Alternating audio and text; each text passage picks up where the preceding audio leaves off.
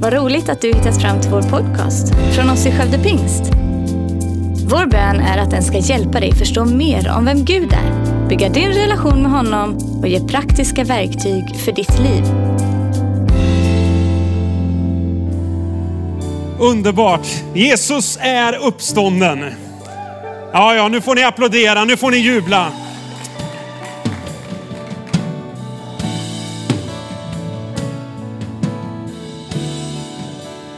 Vi är glada den här söndagen.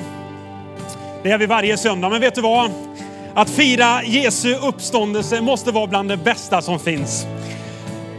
Det är påskdagen. Vi firar att Jesus lever. Vi firar att han besegrade sjukdom, död, förbannelse, synd.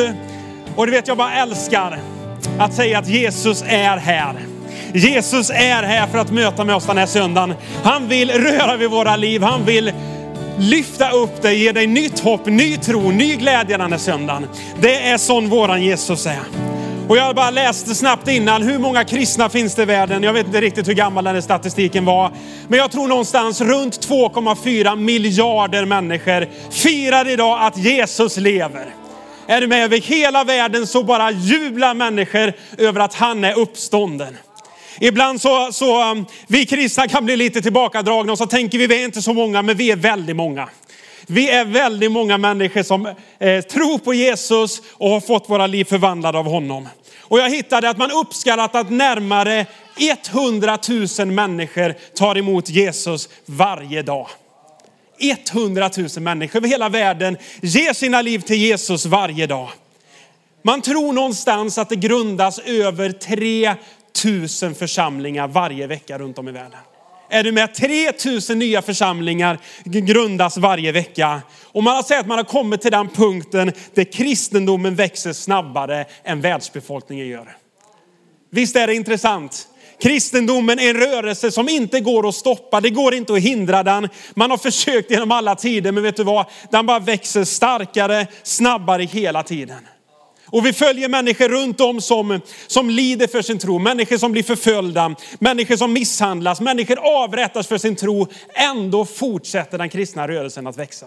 Ändå kommer fler människor till tro. Fler människor döper sig. Fler människor upplever Jesus, vet du vad? Därför att han lever.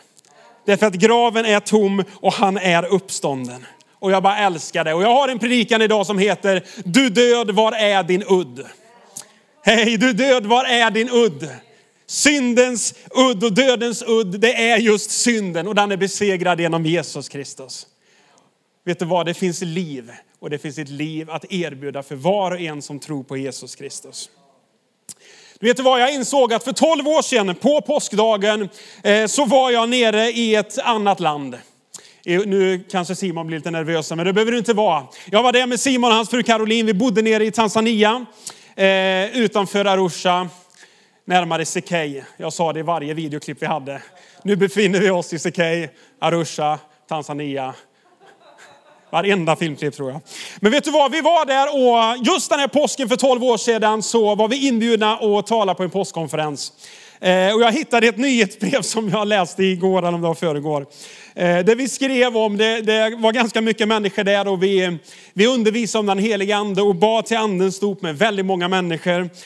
Och Simon undervisade om dopet i vatten. Och vet du vad, på påskdagen för 12 år sedan så fick vi ha dop i Tanzania.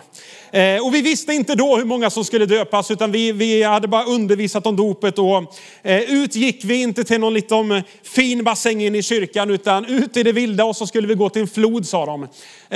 Man har ju olika benämningar på flod. Jag kallar det inte å utan kanske vattenpöl, rinnande vatten i väldigt liten mängd. Och vi tänkte så här, men hur ska det gå liksom? Så vi börjar vada i den där liksom vattendraget en bit upp och när vi hade kommit till rätt ställe sa de så högg de ner eller tog någon bananplanta och så byggde de en liten fördämning.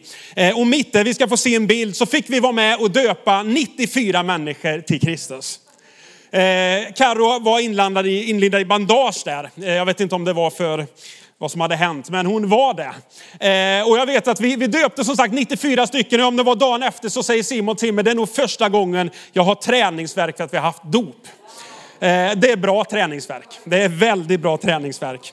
Men jag minns också att när vi gick därifrån och var på väg hem. Vi firade, vi var glada människor, hade gett sina liv till Kristus. Så kommer det en flicka springande med gråten i halsen och säger, jag missade, är det för sent? Och vi säger så, det är aldrig för sent. Det här finns alltid tillfälle och möjlighet att komma till tro och ge sitt liv till Jesus. Så vi vände tillbaka med insats. Vi orkar inte gå hela den här vägen upp, utan vi kommer tillbaka där vi började vid vattnet och insåg att det var väldigt lite vatten där. Och de tog lite stenar och så byggde de upp en liten fördämning. Ni ska få se den bilden också. Och vi fick upp det till, det gick lite över liksom fötterna. Och vi tänkte, hur ska det gå till? Och jag vet att där är man väldigt noga också att hela kroppen måste under vatten. Och det är det fortfarande. Men det var extremt viktigt. Var det liksom en hand som missade, så om, ner igen. Allt måste dränkas. Så vi är där och tänker, hur ska det gå till? Vi ber den här tjejen, och Simon står där, att sätta sig i vattnet. Och du vet, när hon sitter så åker fötterna upp och vi tänker, vi kommer ju typ få rulla henne ett varv om vi ska få henne blöt här. Men hon sitter där. Men vet du vad, det går i alla fall. Jag tror att det var lite dyigt, så vi sa till Kristus döper vi dig. I Faderns, Sons och Helige Andes namn. Och så bara ner. Man får lägga sig nästan på. Hon ska ner i dyn. Ner under vatten. Men det som hände var att hon fick också ge sitt liv. Begrava det gamla för att uppstå till ett nytt liv med Jesus. Och du vet, jag bara fick det minnet. 12 år sedan så fick vi då vara med 95 människor som gav sina liv till Jesus. Vet du vad? Det fortsätter fortfarande. Det fortsätter fortfarande. Jag hoppas att vi snart ska få ha dop igen. Kanske du sitter och lyssnar idag som ännu inte är döpt, vet du vad? Det är det bästa du kan göra i vandringen tillsammans med Jesus. Vi tror att dopet inte är bara någonting vi gör, dopet är en del av frälsningen. Det är någonting som vi kristna är kallade att göra i att begrava det gamla för att faktiskt uppstå till ett nytt liv med Jesus. Så om du inte är döpt så kan du skriva i chatten eller skicka in till oss eller kontakta oss. Vi älskar att döpa och vi vill göra det mer än vi gör just nu. Idag på påskdagen så ska vi läsa tillsammans i Matteus kapitel 28. Vad passar bättre än att läsa när de kommer till graven den första veckodagen. I Matteus 28 och från vers 1 så ska jag ge er en chans och möjlighet att få slå upp det här också.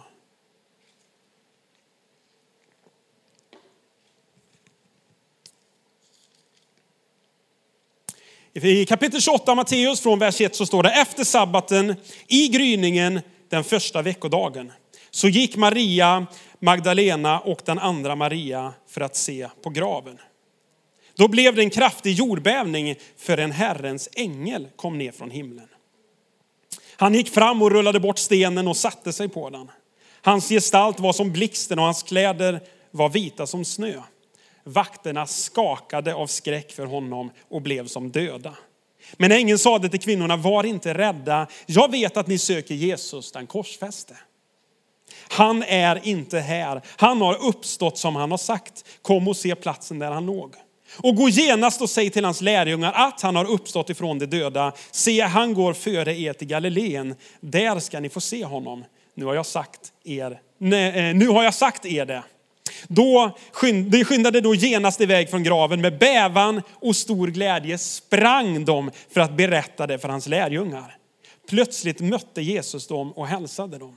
De kom fram och höll om hans fötter och tillbad honom. Då sa Jesus till dem, var inte rädda. Gå och säg till mina bröder att de ska gå till Galileen, där ska de få se mig. Vilken underbar text. Vi har ju haft hela den här veckan. Vi har följt de här videoklippen varje dag. Jag hoppas ni har gjort det. Om du inte har gjort det så har du all möjlighet att gå tillbaka och se dem i efterhand.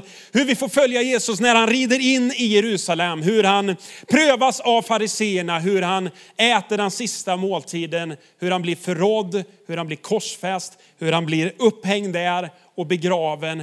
Och så kommer vi till uppståndelsen. När kvinnorna faktiskt kommer dit och man måste någonstans sätta sig in i berättelsen. De är kvinnorna som har följt Jesus i flera år. Som har sett honom, varit med honom, levt med honom. Och så plötsligt så händer det som inte fick hända.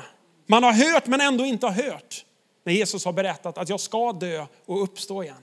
Man har sett men ändå inte har sett. Man har liksom lyssnat men ändå inte har förstått.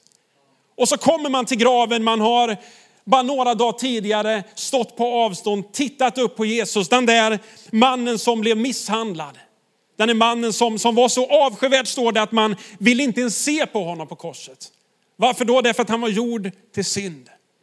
Så förnedrad, så trasig, så söndrad hängde han där. Han blödde. Han var liksom förkastad av människor. Och de står och tittar på Jesus när han hänger där uppspikad. Och andas tungt och till slut ger upp andan och dör. Och man står på avstånd och gråter och plötsligt så rasar nog hela världen samman. Och så går det några dagar. Och så har det där hoppet byts ut mot oro, mot mörker och förtvivlan. Och så kommer man dit den här första veckodagen, den är söndag morgon. Så kommer man till graven för att gå dit och minnas, för att gå dit och hedra, för att gå dit och se var han är. Men då så kommer man dit och möter någonting man inte ens hade kunnat föreställa sig. Man möter en tom grav, man möter änglar, man möter plötsligt Jesus. När man bara fått höra att han har uppstått så tror jag att det tändes en gnista av hopp på insidan. Någonting hände, någonting bara blev till liv igen. Kanske började man minnas det som Jesus hade sagt, jag ska uppstå igen. Kanske så började det liksom brinna på insidan och man började ta fart och springa mot lärjungarna och säga, det är sant, han är inte kvar i graven. Han har uppstått. Och på vägen till lärjungarna så möter man Jesus själv. Man kommer där och man ser vem han är och han säger, var inte rädda. Och man faller ner och man tillber och man beundrar honom. Vet du vad? Plötsligt förändras hela livet. Plötsligt förändras det där. Som en dag såg ut som mörker, plötsligt så blev det ljus. Det där som såg ut som ett nederlag blev plötsligt en vinst. Det där som såg ut som förlusten blev plötsligt det mest avgörande i hela världshistorien. Jag mötte en kille för flera år sedan som sa till mig, vem bryr sig om Jesu död? Det dör ju massor av människor hela tiden. Och det kan man ju tänka, och det är det som fortfarande fascinerar mig och väldigt många fler människor. Den är Jesus som dog för 2000 år sedan fortfarande fascinerade miljontals miljarder av människor över hela världen. Varför då? Därför att det var ingen vanlig död. Varför då? Därför att det slutade inte med död, det slutade med uppståndelse.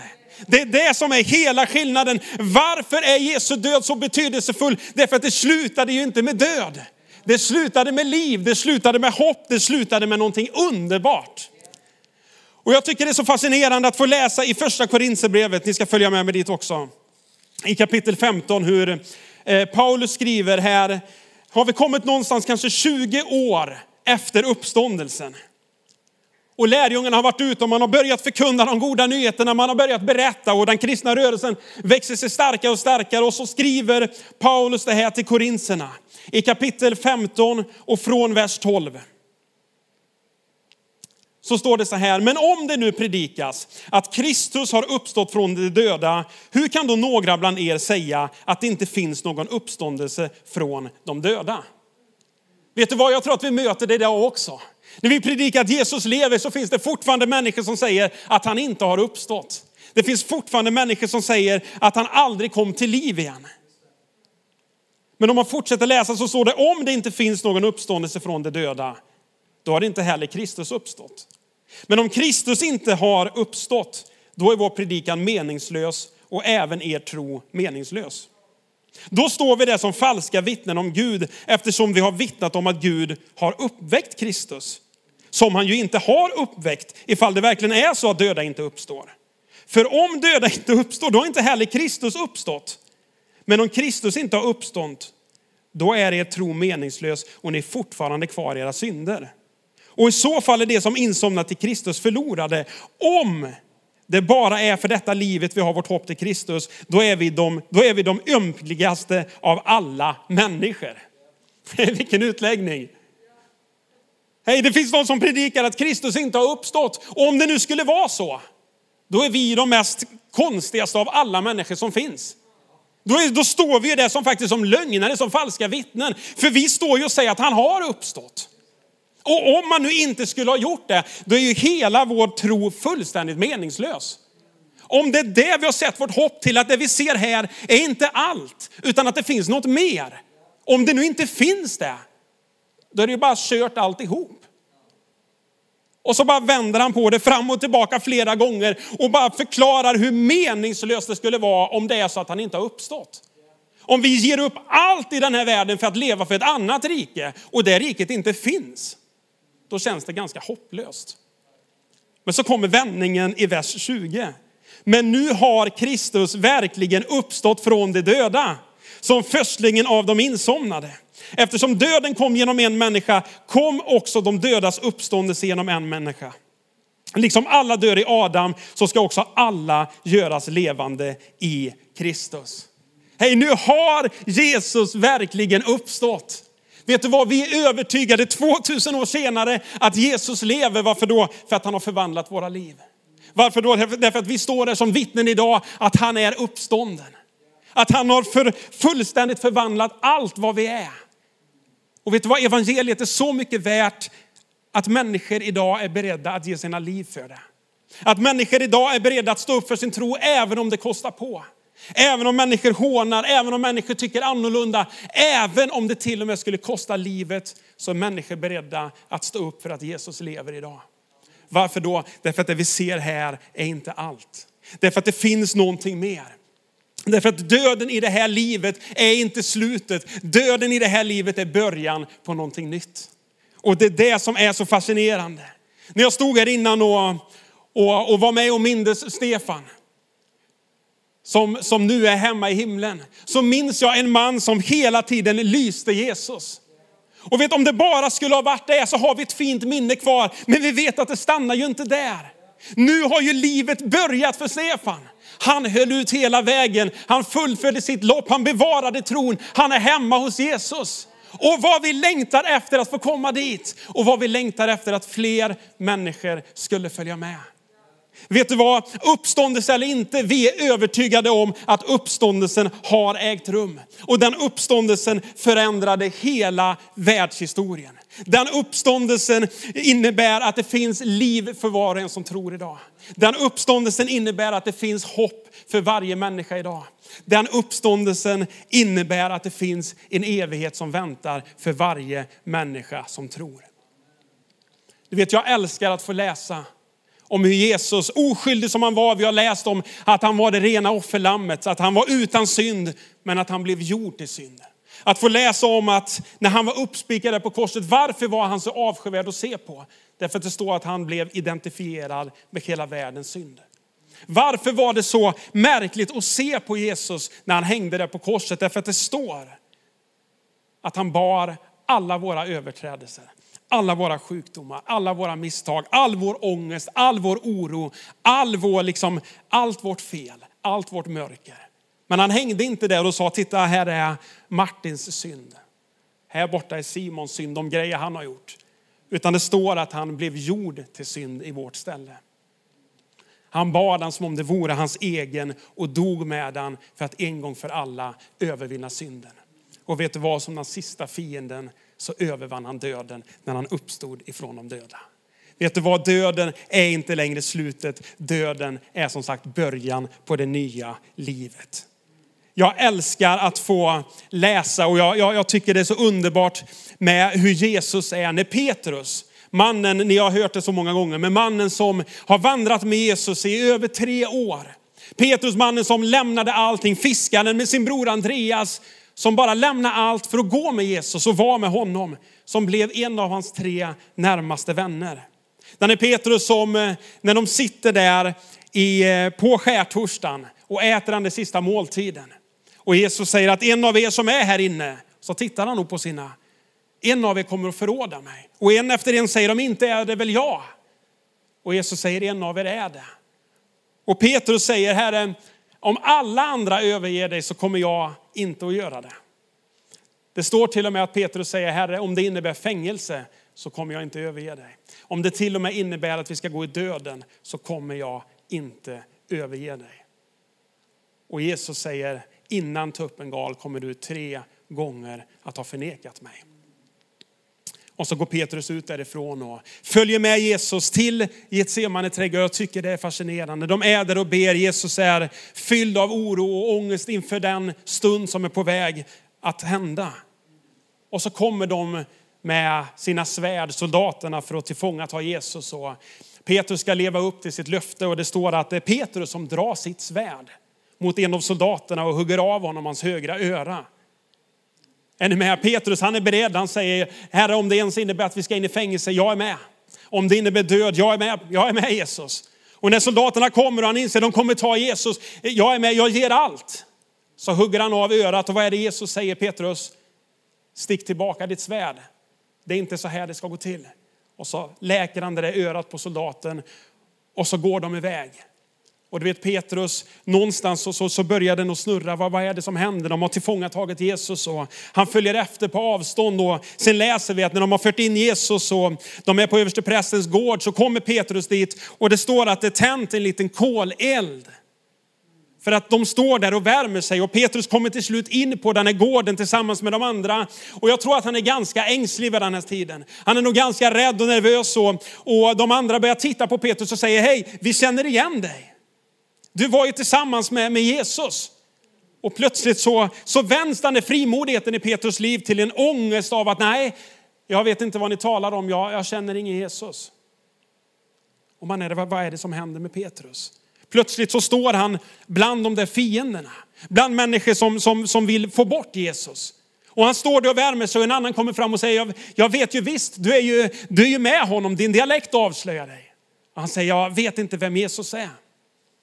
Till slut så står det att det är en släkting till den soldaten som Petrus högg av örat på, som säger: jag känner igen dig. Du var med, Jesus. Och då står det att Petrus svär och förbannar och säger: jag känner inte den mannen. Och så gal tuppen. Och Petrus går därifrån, gråter. Jag kan tänka mig förtvivlan. Vad är det jag har gjort?